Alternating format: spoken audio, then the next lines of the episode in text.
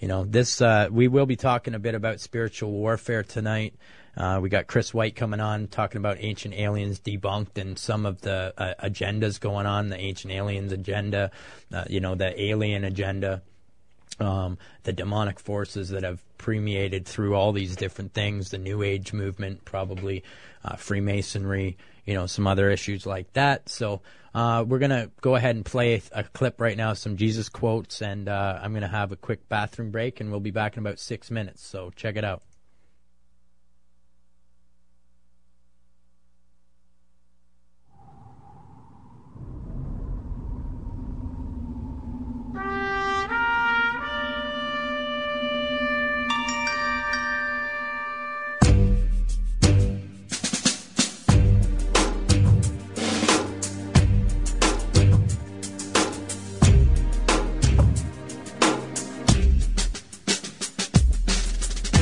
I've lost the use of my heart. But I'm still alive.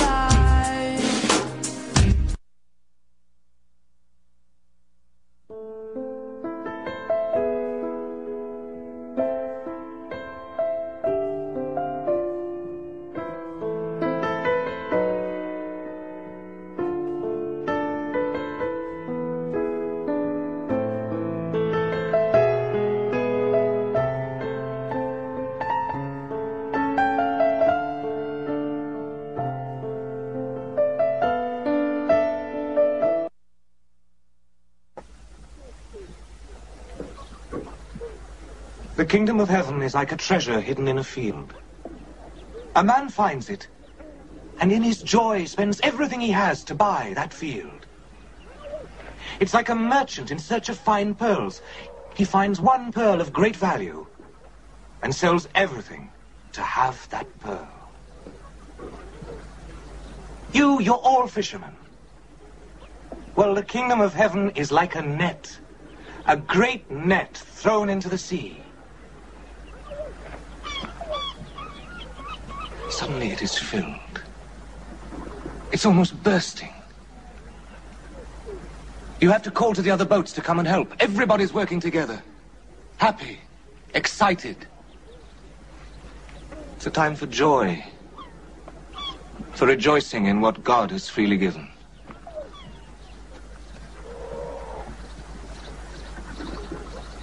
But one day, God will ask you to account for the gift he has given.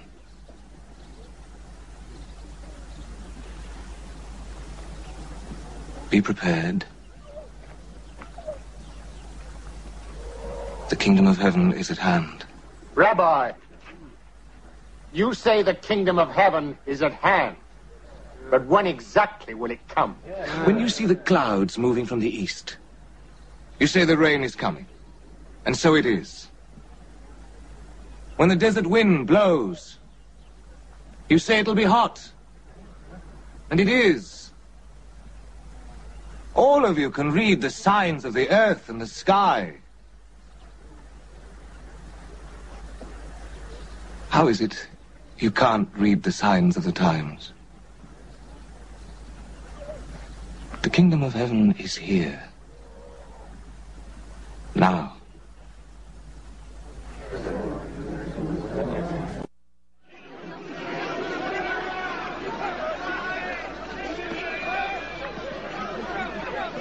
Look.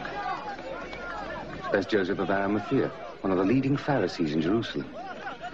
Which of you, for all his worrying, can add one day to his life, one inch to his stature?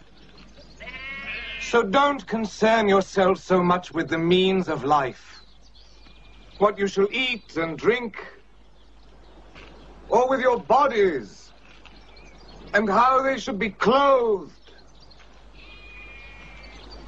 Life is more than clothing. Consider the birds of the air. They do not sow or reap or gather into barns, but our Heavenly Father feeds them.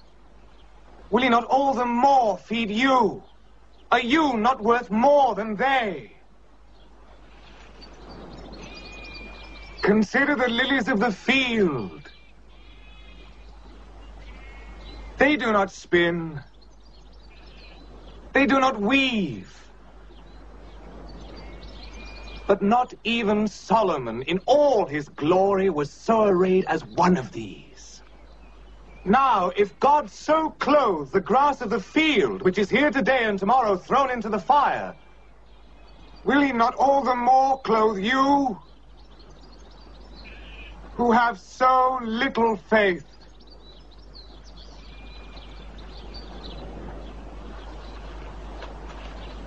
Therefore, do not ask, what shall we eat? What shall we drink? How shall we dress ourselves? It is only the faithless who set their hearts on these things. You must first seek the kingdom of God and its righteousness, and everything will be added freely unto you. So do not be anxious about tomorrow. Tomorrow will be anxious for itself.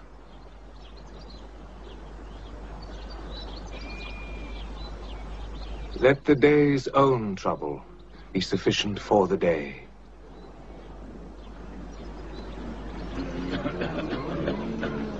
Extraordinary. All right, we're back. So, just a couple clips, man, of some quotes uh, from the film Jesus of Nazareth. So, I might play a couple more at the end of the show, but uh, I like where it, it kind of relates to what we're talking about. The the clip before that that said, you know, you can you can uh, decipher the signs of the stars and of the sky and you know of, of, of the world around you, but you can't decipher the signs of the times that, in which we live. And uh, I think that is a very important point to to bring up, uh, especially right now. So, uh, like I said, we got Chris White calling in here in a few minutes, and. Um, we're going to be talking about a lot of these different issues. Chris has done some great films. Uh, a David Icke debunked, a Jordan Maxwell, Michael Tsarion, as well as the new Ancient Aliens debunked film, and uh, really dug heavily into you know some of the um, New Age agenda and what's going on there. Uh, you know, with uh, he, he, knows quite a, a, lot about different subjects. Um, he has a ministry you can check out at um, Nowhere to Run uh, is the name of his show and uh, I believe it's nowhere to run.com and um, ancientaliensdebunked.com. And uh, yeah, man, he's got a ton of material. If you're interested, uh, he'll send you a, a, DVD full of different videos and audio and, and tons of different stuff. So um, if anybody out there listening tonight is interested, go check out the film Ancient Aliens and go and uh, you know, contact Chris. Uh, check him out, man. He's you know looked into a lot of stuff when it comes to, like I said, the the you know the agendas of what's going on, and uh, helped people with things like sleep paralysis, uh, as well as you know people who've been abducted by aliens, as as what they think. Um, you know, different demonic influences, which um, you know Christ has been able to free people from these things, sleep paralysis. Uh, you know, people who feel that they've been abducted by aliens. So this, you know, makes a lot of sense to me. Um, you know, with the ancient alien stuff, I kind of buy into, uh, you know, I, I believe a lot of what they talk about, but the difference is when they talk about aliens and that they're benevolent and they're, you know, all, you know, are gods. I don't believe that. Um, I, I believe that they're demonic. So, anyway, we got Chris calling in. I'm going to go ahead and answer this and uh, check it out. Hello, Chris. Hey, what's up? It's good to be here. Hi, how you doing, my brother? Doing all right. Good, man. Good. good, So I was just talking a little bit here before I brought you on, and uh, talking a little bit about the film uh, Ancient Aliens, and uh, where people can go and check it out and things like that. So uh, yeah, yeah. I guess just take a few minutes and maybe you know introduce yourself and uh, you know what you do and and kind of how you've uh, you know, how you've came to where you're at today, maybe.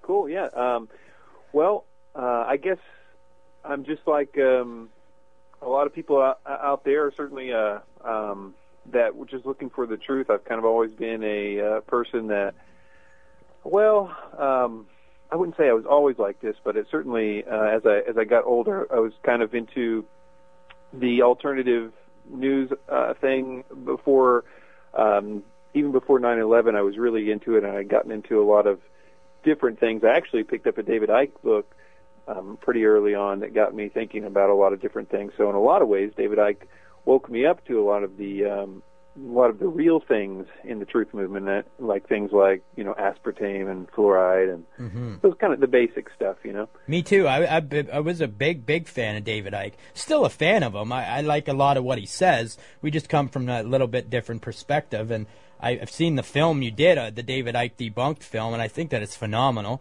in the way that you go about it. And I, would I be correct in saying that you're actually probably still a bit of a David Icke fan as well? Uh, in the fact that you just think that he may be lost a little bit. Like when you have people that f- believe that they're being communicated to by, you know, a benevolent spirit, it's it's really hard for that person to acknowledge that that, that may not be benevolent. Right. Yeah, I absolutely agree with that, and I think uh, I, I I can't imagine David Icke doing what he does if he um, if he was a little a little more thoughtful about the entities that that have been contacting him by his own admission of the things that he's said. Yes, but Uh, do you I but do- you, you believe his heart's definitely in the right place? You think he's you think yeah, I he's do, and I me think that too. with almost all of these guys. I mean, I think that if you we could examine each one of these guys, you Yeah. know, and, and especially the ones that um, claim contact with whatever they believe it is. For example, David Icke doesn't really put a name on them. I think he believes that they are uh, ascended Atlanteans or something. He would probably not say it in those terms, but um, and you know, Jordan Maxwell believes that they're Pleiadians, and and David Wilcock believes it's believes it's the Egyptian god Ra. You know, we could, you know, David. Uh, we could go on. You know, they, they believe it's different things, but they believe they are um, benevolent. But I, yeah, I, I think that Icke is. I, I, I do uh, Ike a, a debt of gratitude for waking me up to those things. I, when I first found out about fluoride, that was actually sort of a watershed thing for me because I was uh, really serious about that, and I uh, I was in a band at the time, and we we toured pretty pretty regularly, and, and I actually got put on the news because I started this anti-fluoride. Uh, uh, I called it Sumner County, which is where I lived in Tennessee at the time. Sumner County versus fluoride, and and I and I started this MySpace page, and I sent out all these information packets. Like I put together like all this, you know, peer-reviewed stuff and all kinds of news things and whatever. And I put them in these packets, and I got 'em- a guy to print them all up, and I started just sending them out to news agencies and and DVDs and all this other stuff. I sent out the the um, fluoride alert DVD they had at the time. Anyway, uh, so the, yeah, this news agency that had uh, in my town actually it, to this day that the Channel 4 News WSMV was is really a, a pioneer in that it was reporting on the fluoride uh, situation. And here in Tennessee, we we have been somewhat of pioneers in that. I'd like to think I played a small role in that.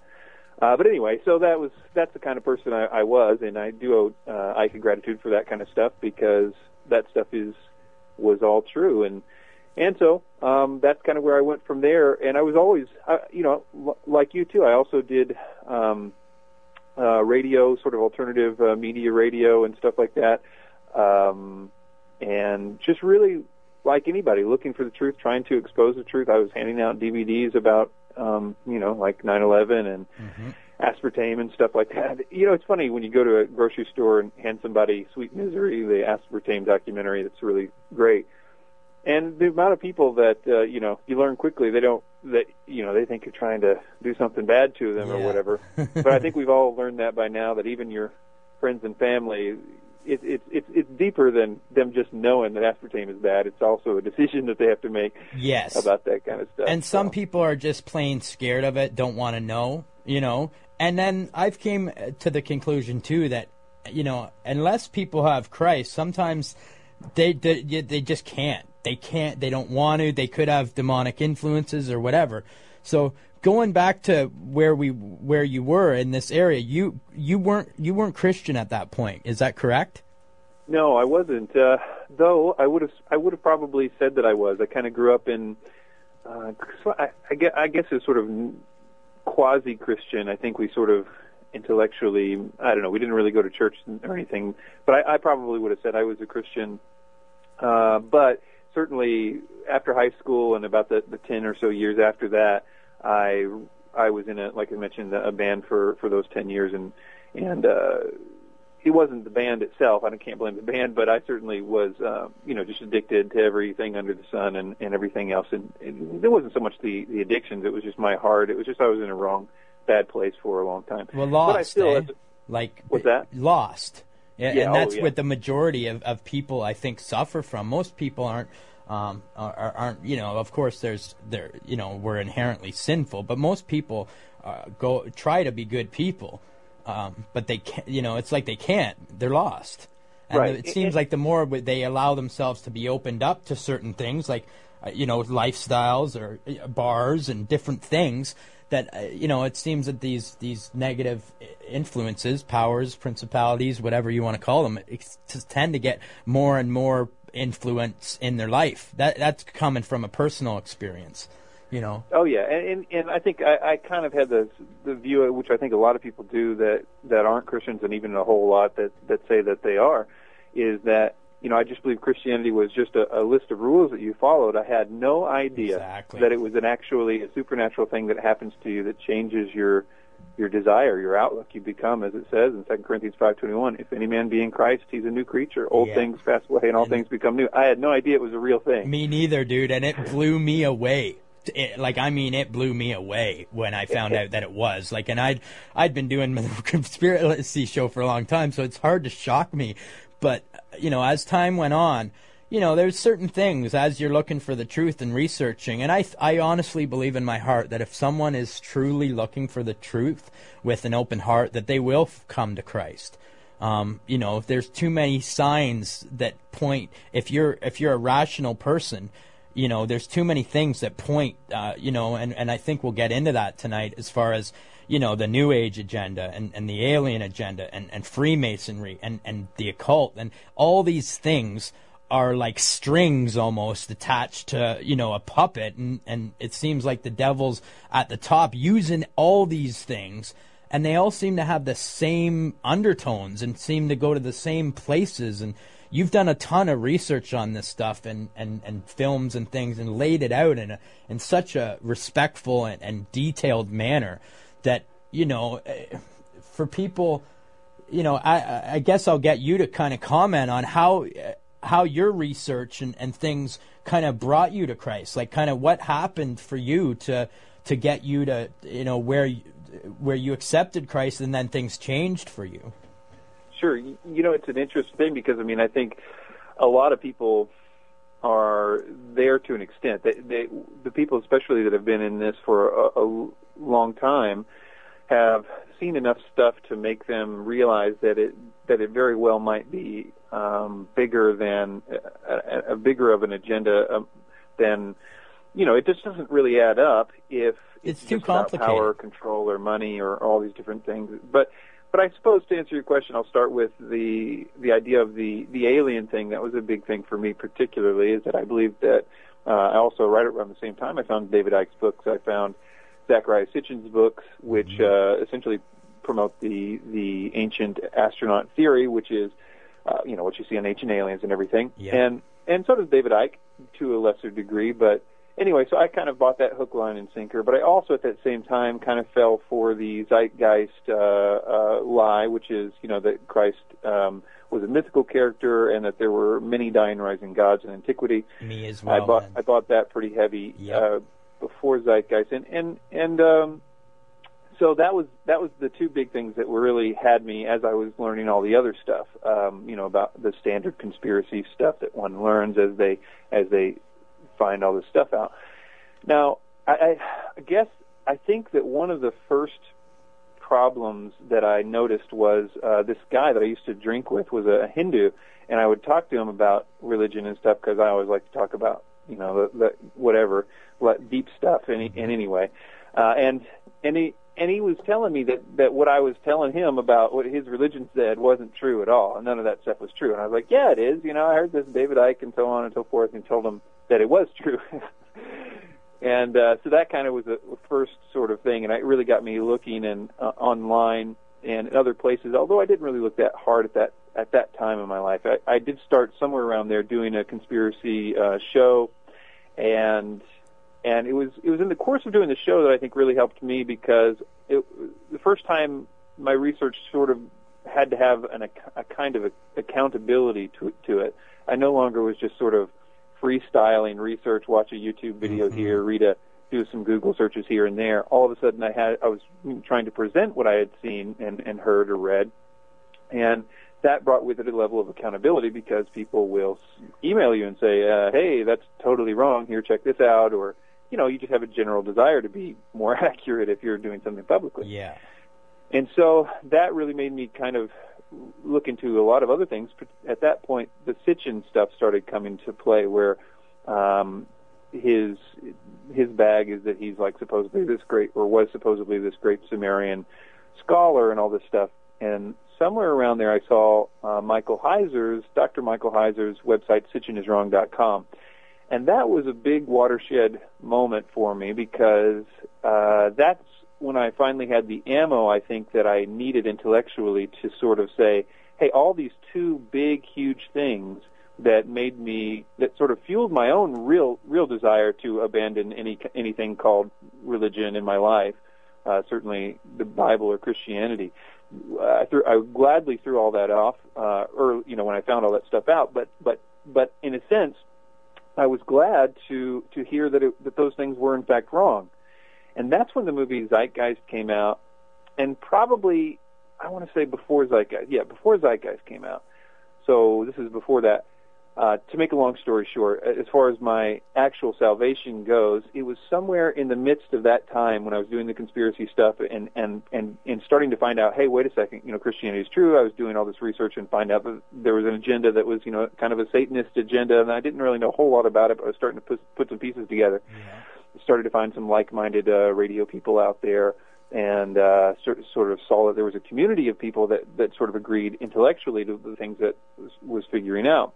And then somewhere around there, it was something that you know when I actually got saved, it wasn't. And I think this is the thing that we got to realize is that you can learn all this stuff, and I know a lot of people in the so, so-called conspiracy, you know, Christian or whatever you want to call it, world that that that they know all this stuff. They can tell you everything that I'm going to tell you tonight, but they're not Christians. You can know that Jesus is Lord and not actually make him your Lord. Um, Yeah. it's not. It's they're not synonymous things.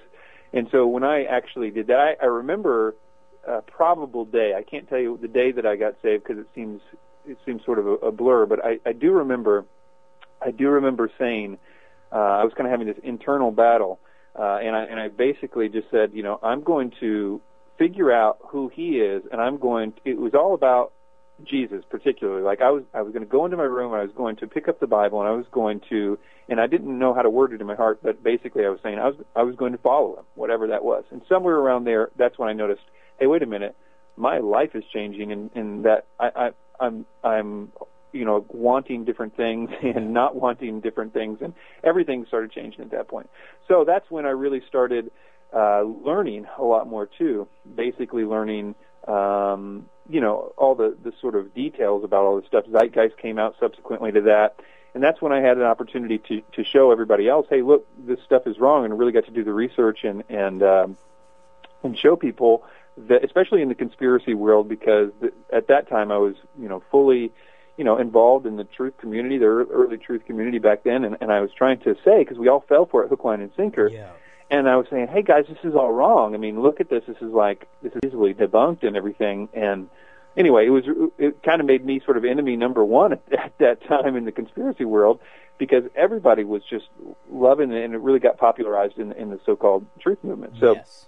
anyway, I put up the Zeitgeist Challenge, and really from that moment on, it really became, as I was learning everything, I just basically was trying to go back and, and show the, uh, the people um, that I that I came from and still am a part of the truth movement that it was wrong, and that included a lot of the people that affected me negatively, like Zecharia Sitchin, David Icke, Michael Tsarion, Jordan Maxwell. Uh, all these guys, you know, Gregg Braden, et cetera, et cetera, we could go down the line. They all have very the same mo, very slick, Yeah. Unbelievably good lies that are really, really easily disproven, but are, but difficult. Well, I say easily disproven. That's the problem. Is they're actually kind of difficult to to disprove. But when you see how wrong they are, you're like, wow, that's a bold faced lie. And so there's a lot of stuff like that that I guess I just felt a burden to to say. To, Well, it's even to- harder if they if they actually believe it and they're deceived. That makes it even harder to to tell if they're lying because they're telling you what they believe to be as uh, the truth. And there's a Right, lot of truth in what they say. So therefore, sometimes people go, okay, well, everything they're telling me is the truth. And and and you know, when the people themselves are deceived and believing that they're telling you the truth, that makes it even harder to to get to the truth. Well, you know what I found early on is that like okay, so Jordan Maxwell or whoever, let's say all those guys I mentioned, Jordan Maxwell didn't talk so much about fluoride and stuff like that, or 9/11, but but a lot of the the, the ones that will. They'll, they'll talk about all that stuff, and they have a, the exact same story. They'll tell you who's behind, you know, all those issues. The 9/11 story doesn't vary much between hardly anybody. I mean, some, but you know what I mean Yeah. and and the the they'll tell you all that stuff, and they're all completely agreed. But then when it comes to Jesus or the Bible, all of those guys will have a, a 180 degree different version. Oh, he didn't really exist. Oh, he did exist. He was just a good magician. Oh, he Yeah. didn't. Uh, he did exist, but he really was a whatever. He was in in India and all these different. Everybody's got a completely completely contradictory versions of him of guys that. Well, a lot of people that- think he's just an idea and things too, and and like I've had issues since I became Christian where I have atheist friends and things like that, and and they don't even want to hear it. Like, and I'm like, Richard Dawkins won't even say that Jesus Christ didn't exist historically. Well, prove that to me. Okay, here. right. you know. but, you know that's the thing is that is that what what I what I guess I was saying is that yes they have their their facts are so well done eh, about all this other stuff, but when it comes to the Bible or Christianity, it's these like ridiculously bad lies. Yeah. and, and that it's like everything. It, it, it's like really really true stuff that we need in our rebuilding of our paradigm. All of us took the red pill. All Yeah. of us went down the rabbit hole, and we need to rebuild our our, our paradigm. And so everybody's out there looking for, for information to rebuild their houses, you know, their, their mental construction of what the world looks like. And when all the while they're doing that, they're, they're rebuilding it with bad material in terms of Christianity and the Bible. Material that is unnecessarily bad. Yeah. And that's basically the thing is that i if, if, if they're so smart, and, and I understand it now. It's not. It's not that they're they're intentionally deceiving. It's it's this is an issue that all of us have, and anybody that's listening has too. Anytime you are confronted with an out to about the Bible or particularly Jesus, or, or you you will take it Yeah. because because it basically there's a, an, an issue there that's a heart level. It's an accountability issue. If if Yeah. that's right, if it's true, then there's accountability. Then you have to answer before a holy God ultimately. Well, and if it's so, we kind of would prefer Yes. it not to be, and that's what we're all battling. Well, and people take and look for things to reinforce their own beliefs. And if they don't want to, if they don't want to be accountable, they'll listen to. Then that's why I think they don't work so well because all these other truths are are true. Where they're not even going to go and research if Jesus that that stuff because they've already decided somewhere deep down that they don't want it to be true anyway. You know, yeah, um, and that, and that's what I was running into early on, and that was surprised me. That's why I came up with the Zeitgeist Challenge. I said, "Look, nobody listened to me. I'll give you a thousand dollars if you can just prove that these claims of Zeitgeist Yeah. are true." It would be very easy to do. Just go back and show me where it says that Krishna was born of a virgin, and was crucified, rose. You know, Yeah. just show me. It's in the, you know, it's got to be in the, in the, in the, you know, Bhagavad Gita or whatever somewhere, right? So just show me. And then, and so I was trying to say, look, this is easily proven bad stuff, and we're just buying it because it's convenient and we we want it. And and that's really true across the board with um, with the Bible and Christianity in general. And so that's what I guess I did with most of my the rest of my time is really start dealing with a lot of the criticisms. So, and so the last five or so years, six years, I don't know how long it's been, people have just been emailing me a ton of of negative questions about the Bible. Oh, well, you don't know this thing or that thing or the Dead Sea Scrolls or the, you know, whatever it was. And and so over the years I've basically been like, okay, you know, that's a good claim. If that's true, then that's true. You know, we don't need to believe Christianity if it's not true. That's that's just not, that's not logical. Yes. So I've been taking these things and been researching them uh, over the years, and and it's just been a a great uh, and wild ride of apologetics because at the end of the day, it's the Bible just stands like like uh, this great quote says. You know, the Bible is like a um, a, a lion, and it doesn't need me to defend it. Just let it out of its cage, and it will defend itself. Yes. and it really does its own its own work. Well, the strange thing is too, you know, like I find I, since I became Christian, I've had people go, "What do you mean, man? Like you're you're a truther." Like kind of thing, like like that they're opposites or something. Do you know what I mean? And like, and I have friends who they know that something's different. Do you know what I mean? They they know because they see me and they they know. So they're kind of like, hmm, what's with this? But then Yeah. they still have that wall built up, and and and and I I respect people's beliefs, man. I'm not here to push my beliefs on anybody. Of course, I want people to know about this, and know I want for them what I what happened to me, of course. But you know, I, like I said to my friend the other day on the phone, you know, and she's uh, my, my my best friend's wife. She's real hippie girl, awesome, really cool, but just not into the you know Christian stuff. She thinks it's all like exactly how I used to think, you know, a couple of years ago. And I said to her, "It's it's like this. I don't like sushi. I've never had sushi. I've never tried it, but I don't like it because I because I, I just know I don't like it. But my friend who's had sushi and tried it and likes it, he can tell me all day about how good it is, and it could be good. But unless I unless I try it, I can never truly experience it. You know, so I try to put it to him like that eh, because that that paralleled for me because I, I refuse to try sushi. Do you know what I mean? I just refuse to, and I have friends who tell me that it's good, and I know that I may try it and I may like it, but somewhere deep down I'm too stubborn to because I just know that I don't like it, and I don't really need to try it because there's tons of other foods that I do like.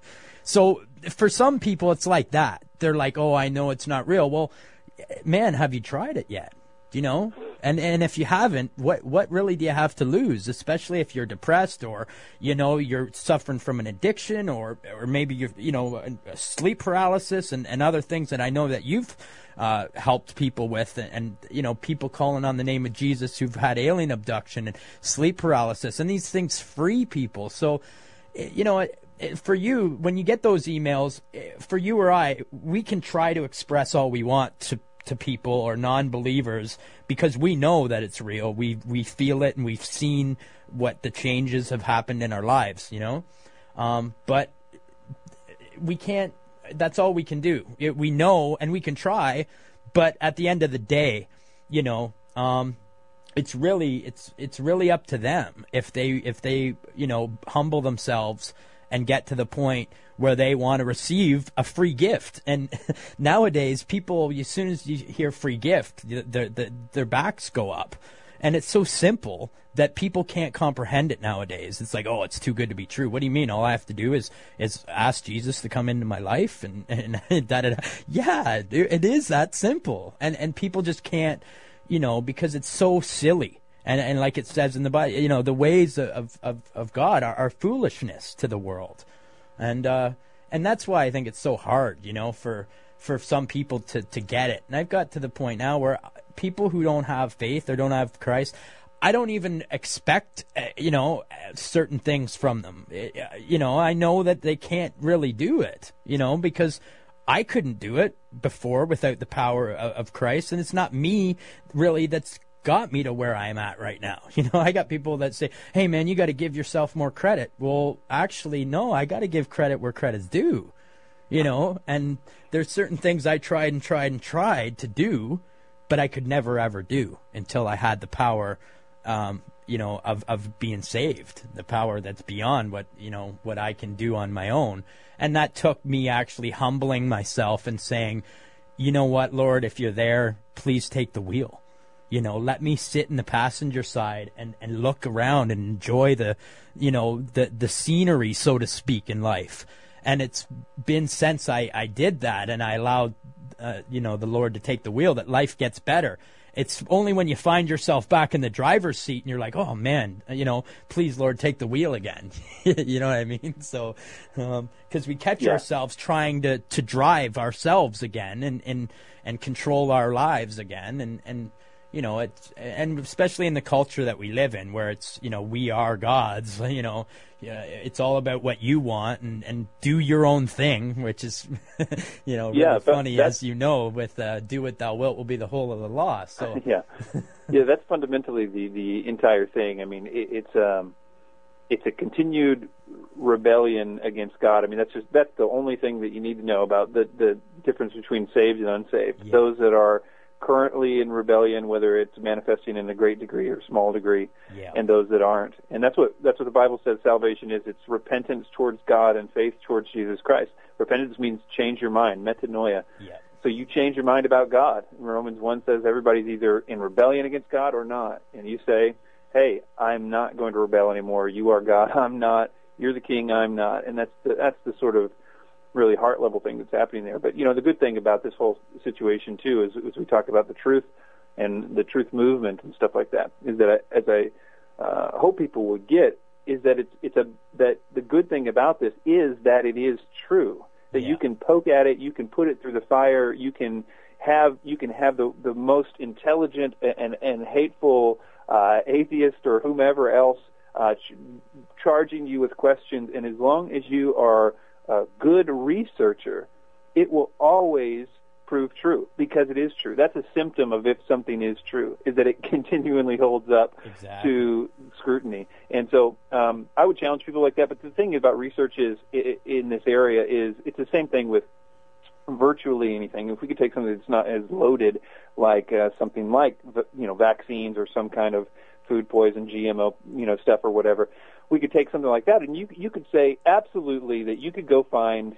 peer-reviewed scientific journals, the journal Nature or whatever, right now that that says that GMO food is just perfectly healthy for you and everything. Yeah. We could find a ton of, of research out there, and the mainstream media would report on it, and that's the reason why the skeptics and everybody can have a field day with the so-called conspiracy. We we should know better than anybody that it, it you can listen to one side of the story and be completely convinced.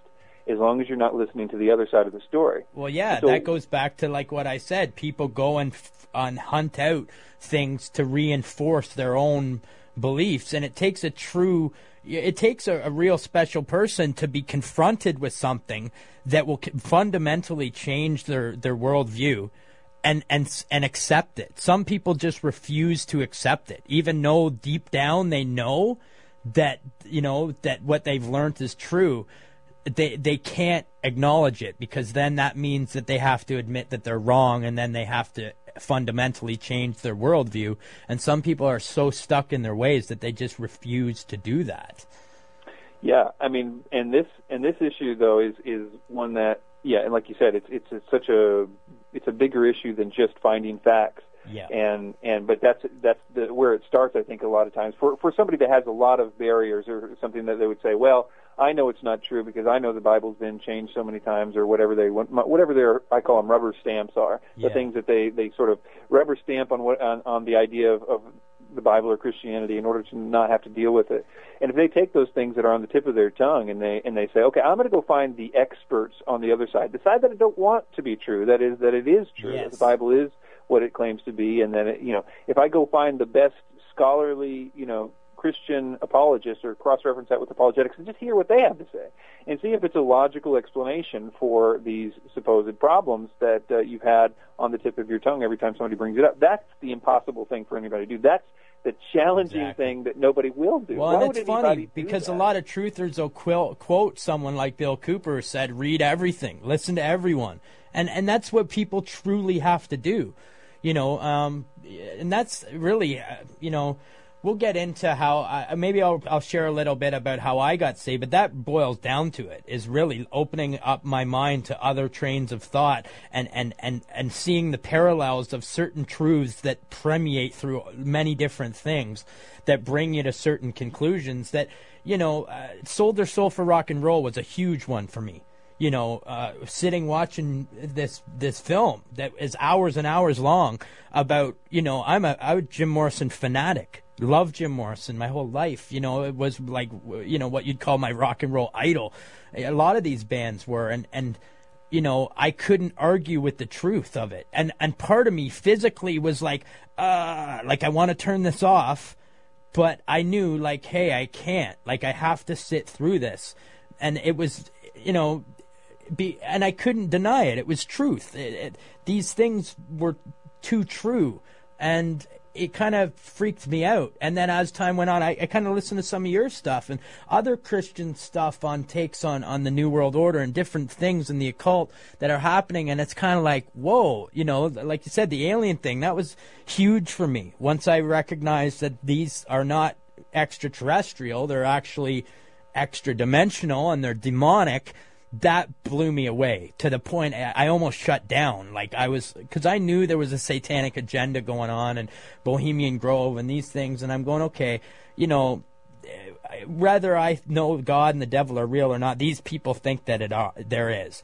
And then I recognize, okay, there's something to this. You know, then I recognize, okay, magic and this stuff, it's real. And I always kind of knew because I was always kind of scared of it.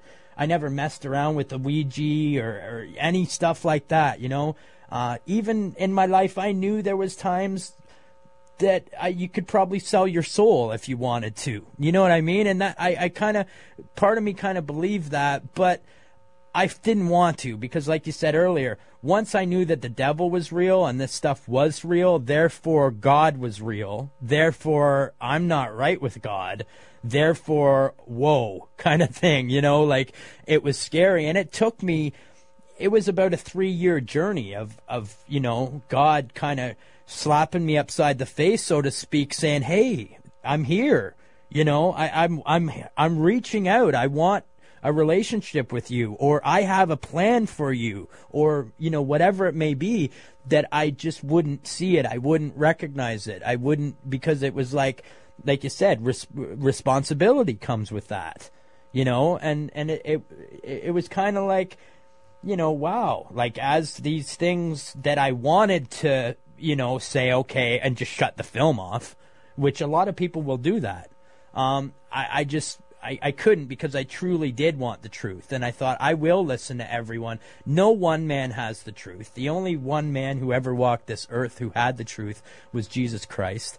And uh, that's why, if you really want the truth, other than, you know, uh, coming to Christ, which will help guide you in the truth, I believe, you need to listen to everyone because each man will have a little piece of that puzzle.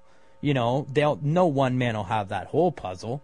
Uh, but as you start to put these pieces together that come from many different points of view, a picture emerges that is uh, really hard to deny. So what I'm going to do is I'm going to I, I need to take a quick bathroom break, but I'm going to get you I'm going to set you up to kind of talk about the Ancient Aliens film, some of like what you see as the agenda and and some of the parallels that that you've came to recognize, you know, within the the new age uh you know, with within the occult, within the popularization of, of the mysteries, even like as we know within the truth community, and as as you know with ancient aliens and many many other things, uh, with society at large, you know. So you know, if you wanted to talk a bit about those, you know, some of those issues, I'm going to just take a quick break and then I'll come back and I'll let you kind of, uh, you know, go go on some of those topics. Sure, great. Yeah, well, the uh, Ancient Aliens Debunked uh, film uh, just released uh, about a little over a month ago, and it's been a project I've been working on for about a year or so, and a lot of research went into it. The particular reason that I wanted to do Ancient Aliens Debunked was, as I mentioned, that I had uh, believed the ancient astronaut theory early on, but also because the, it hadn't been done yet. There, it's a three-hour film. It, it's uh, it's it's dealing with most of the major claims. I'll go ahead and read through some of the claims, or all of the claims that it deals with in the film. Uh, the site Pumapunku. First, I'll read megalithic sites. There's a three three sections of the film. Megalithic sites: Pumapunku, the pyramids, Baalbek, Incan sites, Easter Island. Also, several artifacts like uh, Pakal's rocket, that is the sarcophagus lid of the Mayan king Pakal. The Nazca lines, these uh, little golden figurines that uh, are t- termed fighter jets, Tolima fighter jets.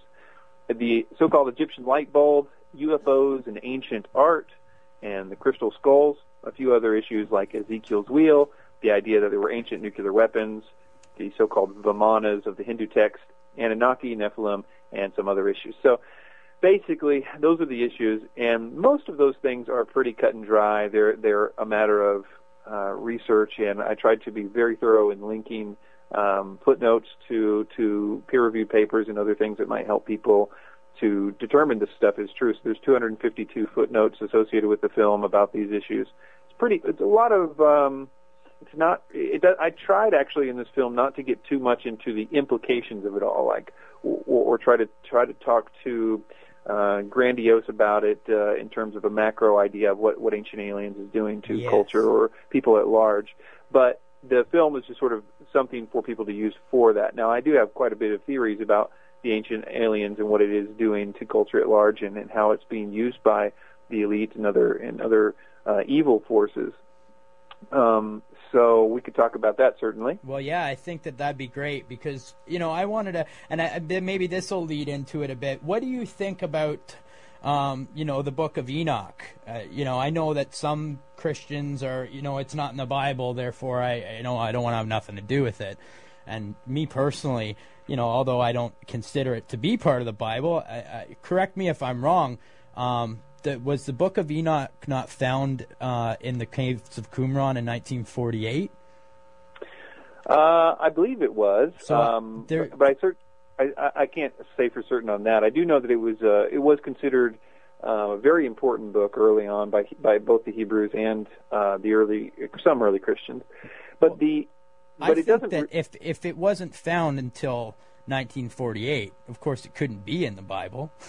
number one, and number two, Right. I think that the fact that it was found in 1948, at a time that you know really that is a huge piece of the puzzle as far as I'm concerned, uh, as to waken people up to really kind of what's going on, uh, as you know the yeah, bigger in agenda is Scrolls, by the way, concerned. Um, and yeah, what are your your thoughts on that? As far as it seems that there's this agenda going on that is, um, you know, like like I've said to to people before, and, this is what I think is so scary about the ancient aliens thing is so much of it makes sense because I believe a lot of what they say is true in the sense that they look at it like these are gods where I look at it like they're fallen angels, you Right. know, and that that's where the mysteries came from. That's where, you know, m- uh, making weapons came from and these things that were taught to man long, long, long time ago. Um, that, that it's popularizing the mystery. So when the you know when the Antichrist comes in whatever form he comes in, because it looks like Satan's trying to cover all his bases.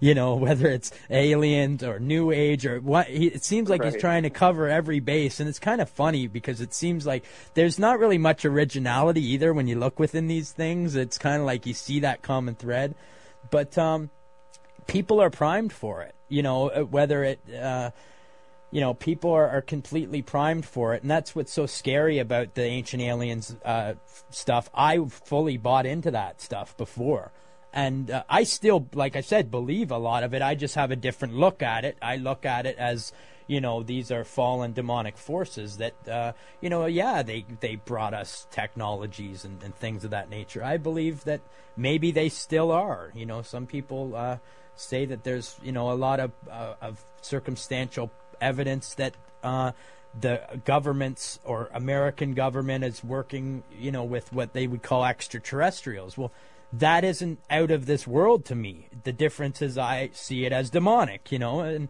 I th- I think that uh, you uh, make such a good point uh, uh, for that argument in many different ways for people that may not um, have faith. Do you know what I mean? Where they it, they're more like research orientated, and these these truths and the, the, the these proofs um, will kind of speak for themselves, like you said, right? Yeah, I think so, and I think you know that that certainly a- very very possible scenario, um, and it's it's at least an extremely convenient one um, that that seems to be like a you know a really potential thing. That is to say that there would be a um, some sort of fake or false alien, not necessarily invasion, but but sort of revealing of some sort, and kind of the whole new age idea or whatever gets validated. eh, They came here to genetically modify us, and all the different things that would come as a result of that would be very beneficial for uh, you know a, a world government. Uh, you know, and a, a great a whole lot of things could happen that would advance the agenda there. And we see, of course, as you mentioned, the Book of Enoch, and I do think that the first part of the Book of Enoch, or Enoch One, is uh, more or less genuine. I don't think it's canon, but I think it uh, it gives us more details. uh, Yes, that- it helps prove the Bible to me. You know. Sure, and it doesn't deviate from what the Bible's meant, what you can already get from the Bible in Yes. Genesis six and Jude and Peter and so on and so forth. That we can validate its message that these angels, we, for, for example, we know that the angels came here, they had sex with human women and had offspring and all that stuff. But it, like for example, in the Book of Enoch, it tells us their names and it tells us, Yes. you know, the specific things they taught mankind and those kinds of details we get in Enoch and we get some sort of idea that that part of Enoch was genuine because we do have quotes uh, by in the New Testament of that. But Well, I would even say you that look at things like uh, the occult and, and Enochian magic, and some of the things that have been done. Um, you know, people have used the Book of Enoch, it seems, for nefarious purposes and tapped into certain things. I believe um, that you know has has really proven it also to the other side. Do you know what I mean? Like, Right. Well, you know, in terms of Enochian magic and, and stuff like that, I think that occult, the occult world can always likes to sort of couch everything in super uh, sort of awesome, you know, epic circumstances or whatever.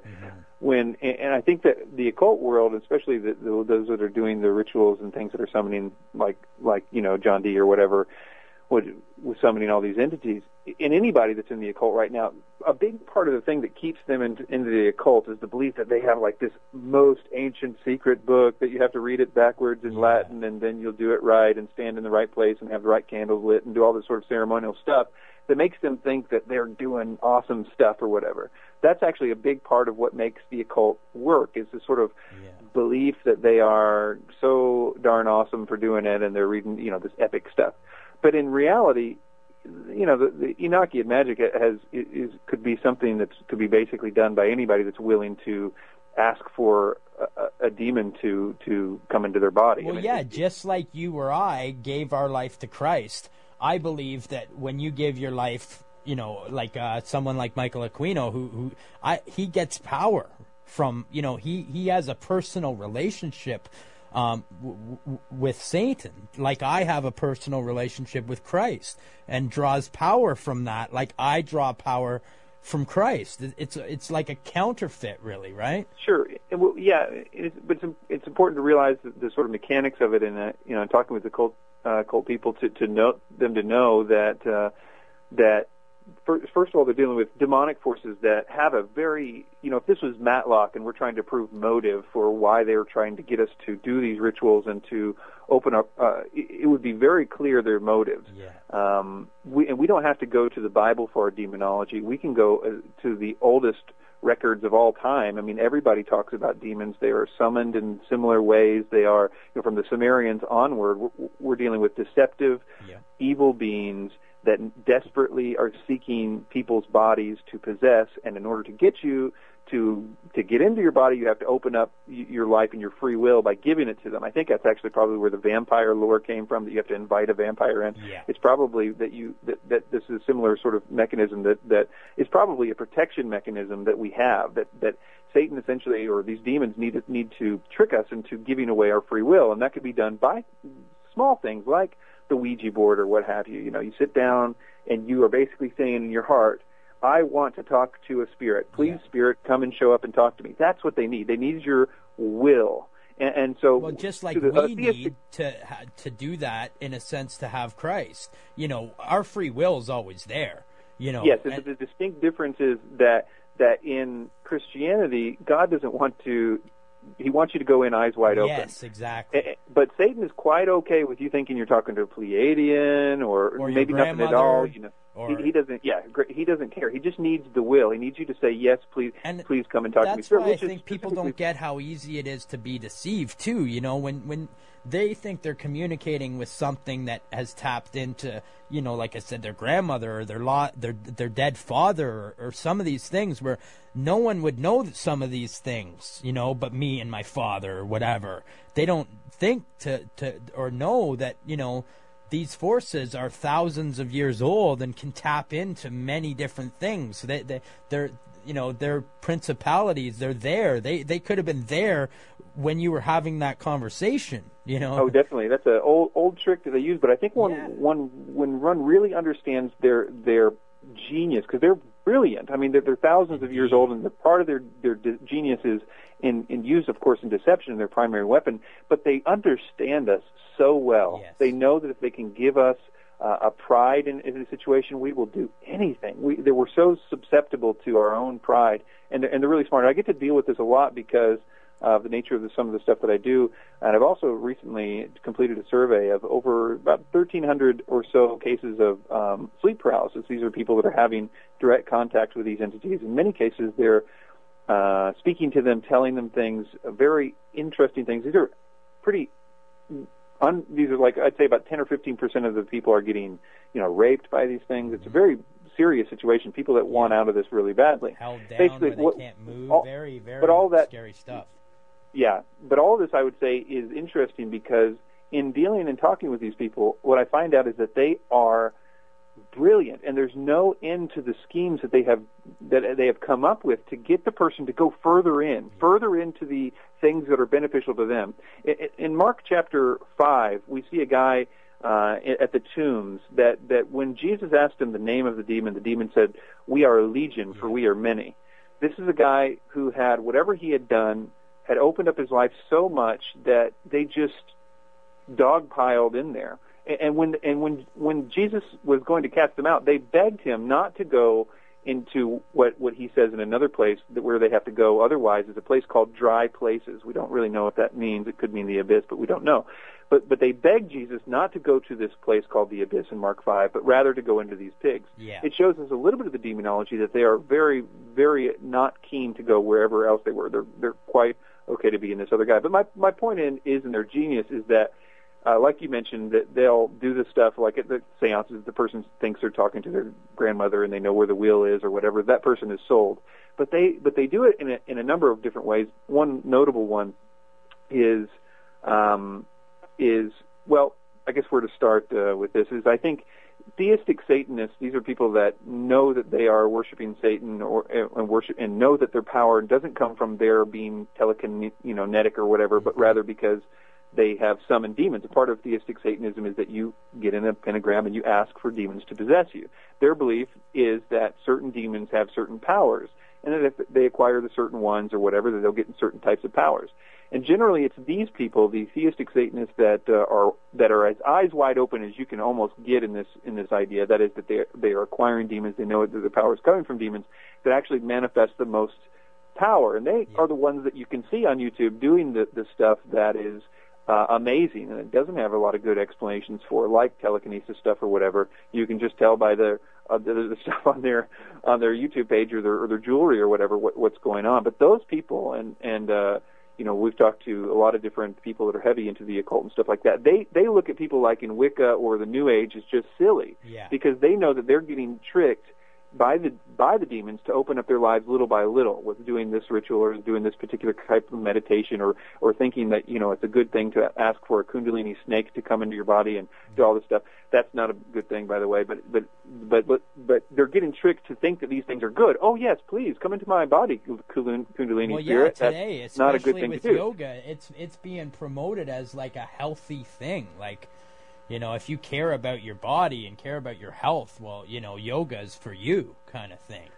Well, yeah, and you know what's killing me is that that they've really stepped it up with the the kids' books too. And I'm not one to be like those kids today or whatever in the books, but but but really since the vampire thing, Yeah. um, like the the books after that have gotten so overt. Uh, Stephanie Meyer's latest uh, book, I think they've turned into a movie called The Host, is this woman who you know is possessed by a demon. And they have a love affair. It's a good thing, you know. It's like, hey, I, I want a demon too. Yeah. And, and the kids, especially with the vampirism, if you type in how to become a vampire, and of course all the boys want to learn how to be a vampire since all the girls are wanting to date vampires, then it just says point blank, oh yeah, you can be a vampire. The easy way to do is to get a demon. What you need to do is go ask for a demon. And there isn't any circumstance or whatever. The, the thing is, is that we're all becoming so uh, susceptible to to that, and that's why I think more and more people are, are seeing the effects of it. Things like sleep paralysis and stuff like that. Uh, part of the survey that we just got done with, I think if it if it could ever be published in a medical journal, it would break it would it would be such a breakthrough. But of course, they could never publish anything like this. Yeah. Number one, because of their anti-supernatural worldview, but number two because I'm certainly not a doctor or anything. But I do plan on making it as, as official as I can and trying to go through all the, the right avenues. But out of these out of these 1,300 surveys, we have demonstrated that the mainstream science has already demonstrated uh, that that there is a huge correlate to people that have what they call paranormal belief. So that they've they've noticed that the people that are having the most severe sleep paralysis and the most obvious attacks by these things that, that they themselves say, look, I'm being attacked by an evil entity. Uh, of all these 1,300, I bet I bet it's probably 95% of atheists and everybody else, agnostics that have checked the box evil. Yeah. They, regardless of where their worldview is, they know that whatever was in their room last night was checkbox evil. Yeah. But anyway, my point is is that that uh, that of all these people that had, for example, sleep paralysis on an extremely prevalent basis, you know, every night, every other night, or whatever, that the people that were in the small percentile, let's say 10 or so percent of the people that checked that, were the same 10 percent, more or less, that were extremely into the occult. So Yeah. we've we've demonstrated what you know that that it's not just about poor paranormal belief. A lot of people have paranormal beliefs that don't have sleep paralysis. Yeah. What what the actual issue is is that the they are actually participating in this uh, in the practice of, of occultism. Something, by the way, that the Bible warns us about Yes. repeatedly, saying, "Please don't do this." You know, it will, with the Bible's words, to defile you Yes. and that de- defilement is is is something that God has warned us about and has given us a protection uh, naturally against. Now, there are just to be clear, there there are people that have this from uh, very early on, and Well- this survey also shows that I was going to say, it it, sometimes family members, uh, you know, uh, maybe their father was a Freemason or things like that. Do you, are you finding that as well? Yeah, that's the thing. The the other paper specifically that I want to publish is the one that demonstrates because another thing that they have determined and the literature says that there is a quote unquote genetic component. And what they mean by that is they haven't actually determined the genes or anything like that. They they they have noted that it is you know there are cases where a parent will have it and, and that somebody else will have it. But what we've demonstrated here with this thing is that of the people that have not che- of, of all the people that check either the box I've had you know something to the effect of yes I've had this all my life or w- we've basically put it down to anybody over eight years old was the cutoff date because we just figured we had to arbitrarily choose a, a date or an age and we just figured eight years old was a good one you know because if this is if our theory is true here then it requires some either a, a, a, if you will a sin of the person to do himself and we just figured okay eight is somewhere a good cutoff where where so, anyway the point is is that if a person had checked that box, they will of the let's say maybe ten or so people, ten percent of the people, not ten, uh, that check that box, they are overwhelmingly, we're talking 80, 90 percent of the people, and I don't have the exact numbers yet because we're not done with the calculations and whatnot. Are those are the people that also checked their parents or grandparents were either uh, in the occult or, as you mentioned, Freemasonry or something like that, or that they didn't know. That is, that they were adopted or for whatever reason they're unaware of their parents' activities. Yeah. It was such an obvious correlation. It's not something that you could fake in, in the survey with so many people that were experiencing sleep paralysis. And so it, that was, of course, the, the hypothesis had been noted. People had noted that before. And one of the reasons is, is because though a person can't by themselves give away their free will when they're, they're, they're young, um, what can be done is that essentially, this is how I at least understand it, and I'd be willing for correction, but this is just how I have processed the data over the years and talking with people, that that that certain types of certainly uh, Freemasonry and different things like that, especially the occult types of Freemasonry and certain types of occultism, basically have rituals to give away the their children to whatever it is that they think that they're dealing with. Yeah. Of course, it's not always overt Satanism. In fact, most cases it's not. Yeah. Particularly Freemasonry and the, the fraternal organizations. They're, the rituals that they do are essentially a dedication, if you will, but they are something that is taken seriously, and they are giving away their children. This is also something that um, you know we see in the Bible too. There's a yeah. Well, does it not say to the second or third generation in the Bible? Yeah, there there are that there's a lot of issues that um, with this that we've been warned about and, and things like that. So I think that this is one issue that doesn't uh, necessarily stop here with sleep paralysis, as you mentioned. It's the UFO abduction phenomenon. Um, here's a good quote from Lynn uh, E. Catoe. She was uh, she wrote this for the uh, for the uh, Air Force actually. This is her conclusion of her study in 1969 for the U- for the Air Force. A large part of the available UFO literature is linked with mysticism and the metaphysical. It deals with subjects like mental telepathy, automatic writing, invisible entities, as well as phenomena like poltergeist, ghost manifestations, and possession. Many of the UFO reports now being published in the popular press recount alleged incident, incidents that are strikingly similar to demonic possession and psychic phenomenon. Um, and this is another one from Yeah. uh, Dr. Pierre Guerin. UFO behavior is more akin to magic than than uh, physics as we know it. The modern ufonauts and the demons of the past are probably identical. And then here again from uh, John Keel under his, uh, his book UFOs Operation Trojan Horse, the UFO manifestations seem to be by and large merely minor variations of the age-old demonological phenomenon. To make a long story short, though th- most of these alien abduction experiences are almost indistinguishable from high, high um, uh, ex- extremely severe sleep paralysis episodes, they're both frozen. They're both manifesting the stuff, and in those cases, they're being tortured, and the the, the environment has changed. And though the environment may seem to change, and they're in the, on a ship, and everything looks totally real, Yeah. if the person will call out for help uh, to the Jesus of the Bible, the real Jesus, He will help them. They, they're this, you know, the the demons scream, the everything dematerializes. It's kind of like they were in a holodeck of sorts.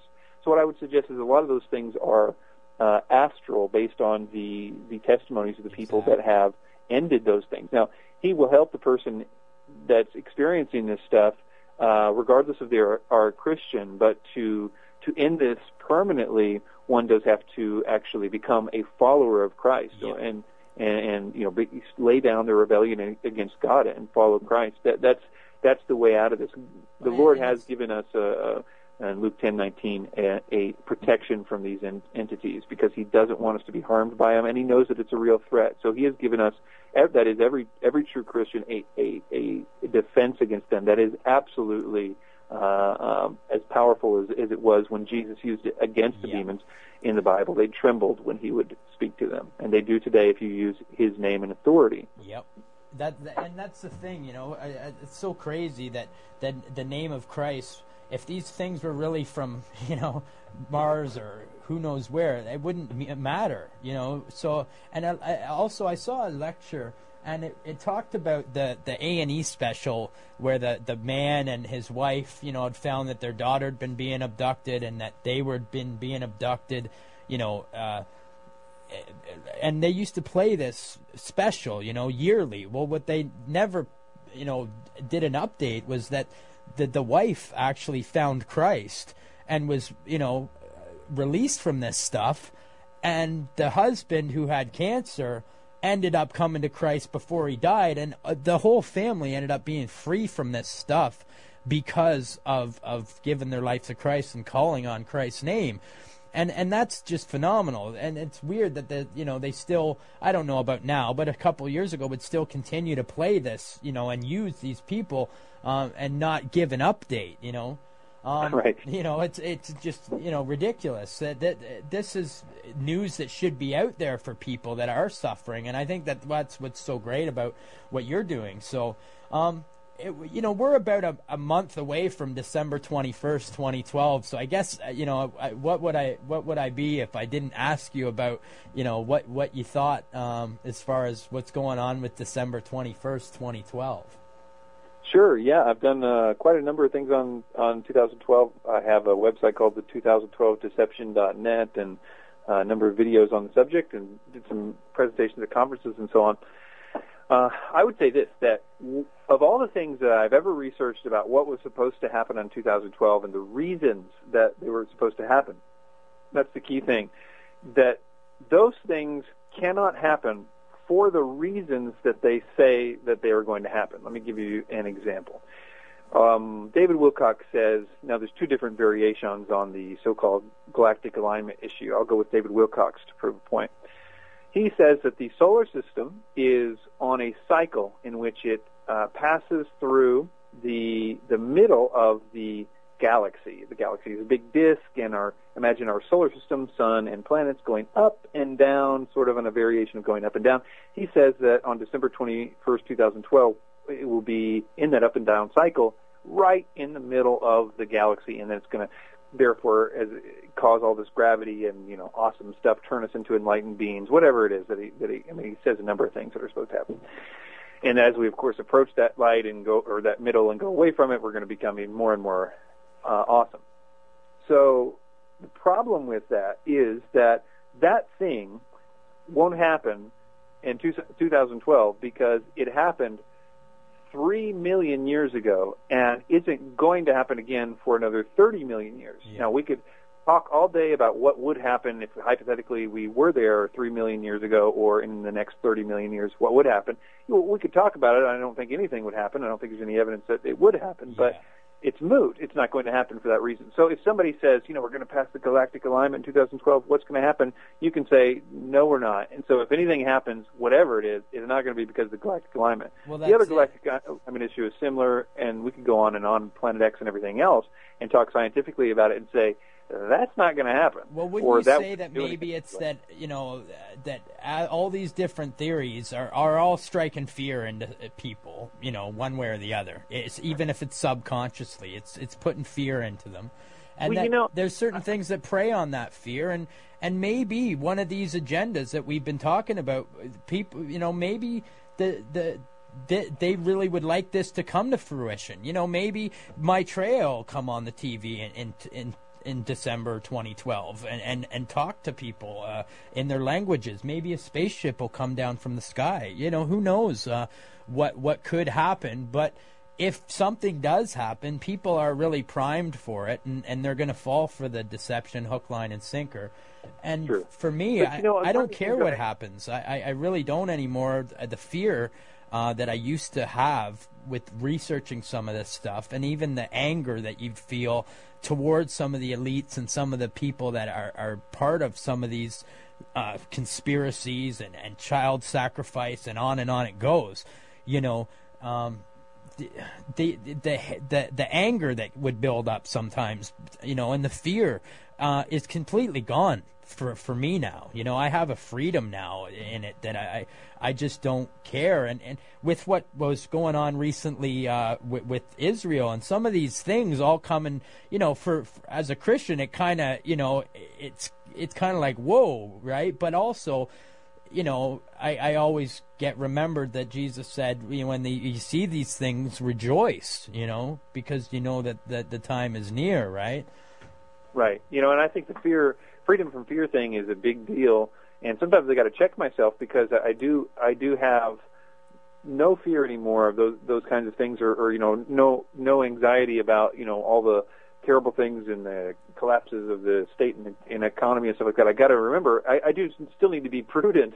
Uh, I have been so free from that fear, Yes. but I think that that I think for me, I remember when I uh, kind of made that transition and I was handing out DVDs all the time about all this different stuff and and was um you know trying to get the word out. And I didn't really stop trying to get the word out about all that stuff but my burden became a little different because if any of this is true just if it's true then we that are all trying to you know get the word out about the new world order and stuff like that we're all striking at some the completely wrong thing. I- I- you know if if ultimately what is manipulating the puppets is not I mean you keep going up the puppet ladder okay this puppet is controlled by this puppet and this puppet is controlled by this puppet eventually you get to off-world beings Exactly. and and they have a completely separate agenda Yeah. than we've ever considered Well, before this conspiracy is so dark and it goes so deep that I don't believe man is intelligent enough. Like, I do not believe that some of these people that are involved, there's no way that they can even know some of this stuff. You know, they're just a cog. You know, they're just a, a part of a, of a of a machine. They're they're a puppet on a string, and uh, they, th- this goes way beyond human intelligence. Is, is you know, um, it, it, well that's one of the things i think that that we can we don't have to be like oh these christians they believe this stuff i mean as a truther we should be have at least i mean but you know as to the non-christian out there listening Yeah. that you can look at stuff like and this is a big thing for me finding the the connection between mind control and satanic ritual abuse was a huge thing for me and the things like bohemian grove i mean it's well known but there's other stuff like that um and the the overt satanism among the elites and their willingness to sacrifice children and things like that, and the connection to the Bible. That was one thing that always got me about the Bible is that these Old Testament kings and queens were sacrificing their children to Moloch, and that that didn't make any sense. I mean, they, they were kings, they were smart people. Why are they give somebody else the, their kids? You know, why why do the kings give their kids to Moloch? And it was uh, it's just been going on for a long time. They're they're they're they're in a the reason they're so manipulated by fear is because they're targets. People in authority have great authority Yes. because they are um, I mean, a lot of them anyway, the, at the key points, are in the know about the entities, whatever they believe that they are, and they are in complete fear. Um, and I'm talking about super, super high levels now, not just basic people in the government. We're talking about the very top tier before it gets. Well, well, that's astral it. If or someone went multidimensional. before, I used to think if someone would just, you know, bomb the Bilderberg or you know uh, meetings or you know uh, Bohemian Grove where all these people are together, it wouldn't do anything. It, it really would not. They would all be replaced within a, a week, tops. You know, there's people w- ready, willing, and uh, ready, willing, and waiting to take those positions, and and and, the devil just replaced them. He just put Right. someone else in that position and, and And, continue and, on. and if, unless we get their agenda, then then nothing will make sense, and we're we're all fighting the wrong thing. And I, I would tell you the agenda is uh, this world government that's being built is, is a is the building of the throne and the power structure of the Antichrist, and that is the spiritual agenda behind it. These demons are doing that as that's their job. There's like an ar- army and they are manipulating the people that they need to in order to get that done. And all along the way, they're they're doing their things because they hate us so much, and they are. Of course, there's there's other motivations within that context, but but what I'm trying to say is that if we don't figure that part out and make that connection to these things like satanic ritual abuse and and and, and, and multiple personality disorder and all the different rituals and stuff that they're doing, they're doing it because there really are at the top levels worshiping Satan, and and and if you're worshiping Satan, and you're in a, like the testimonies of these people that are saying that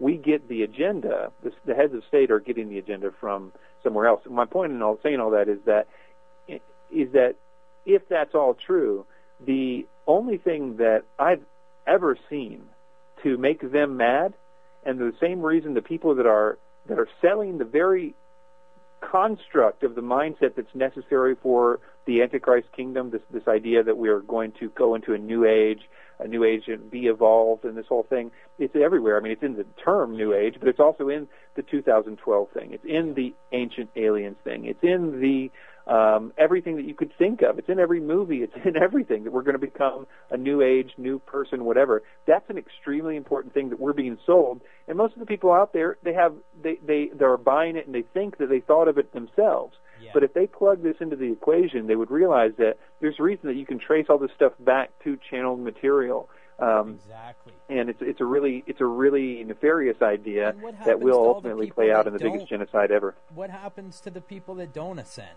You know, what happens then? Who, who you know, is it spiritual ev- ev- evolution, right? So, therefore, if we're going to take the premise of spiritual evolution, that means that the people that don't evolve, what happens to them? Well, they die.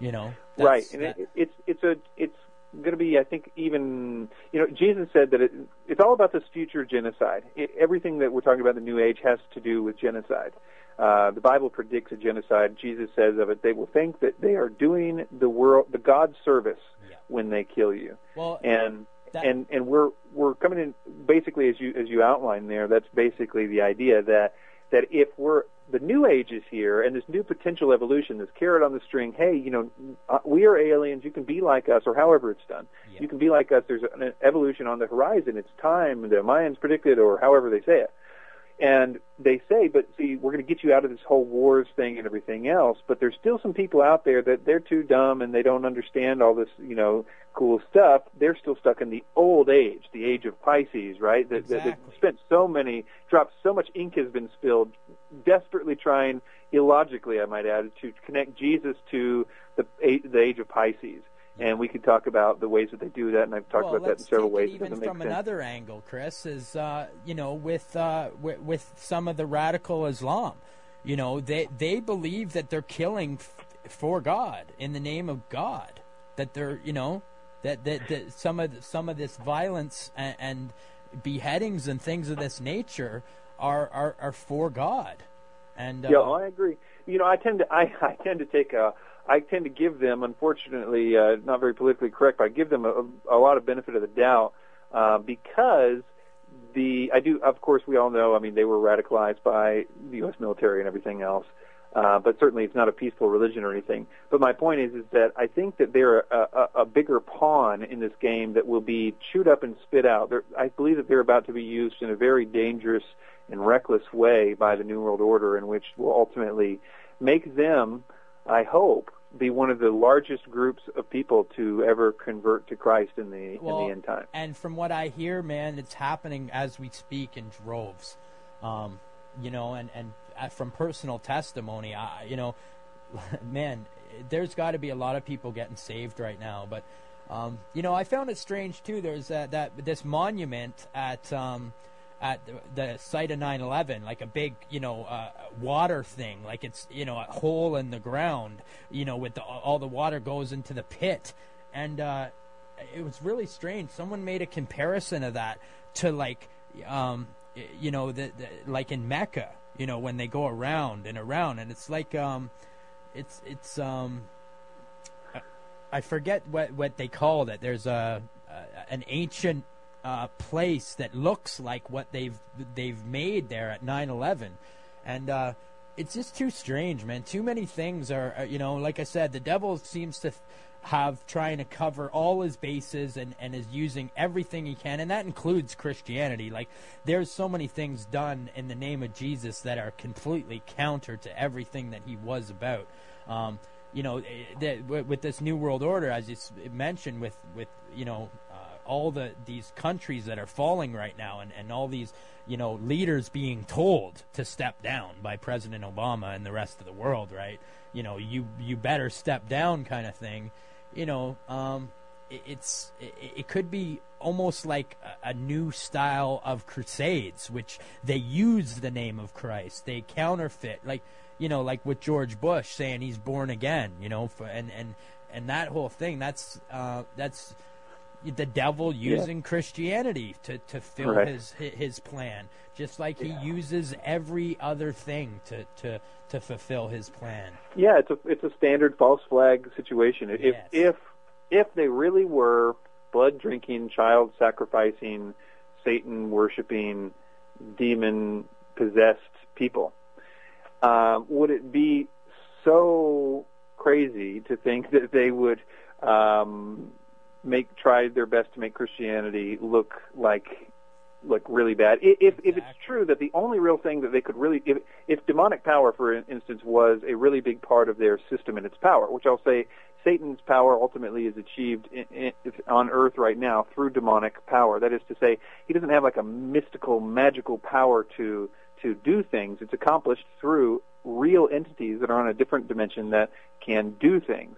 And if that's how this is all, if his system is actually functioning by literal demonic power, and the only people that have any kind of hope in dealing with these incredibly smart, incredibly uh, powerful, uh, least compared to us, beings are people that are genuine Christians that and, and of that those people that are genuine Christians, only a fraction have ever been taught, for example, in Luke ten, that they have complete authority. You know, rejoice not that the spirits are subject unto you, yeah. but rather that your names are written in heaven.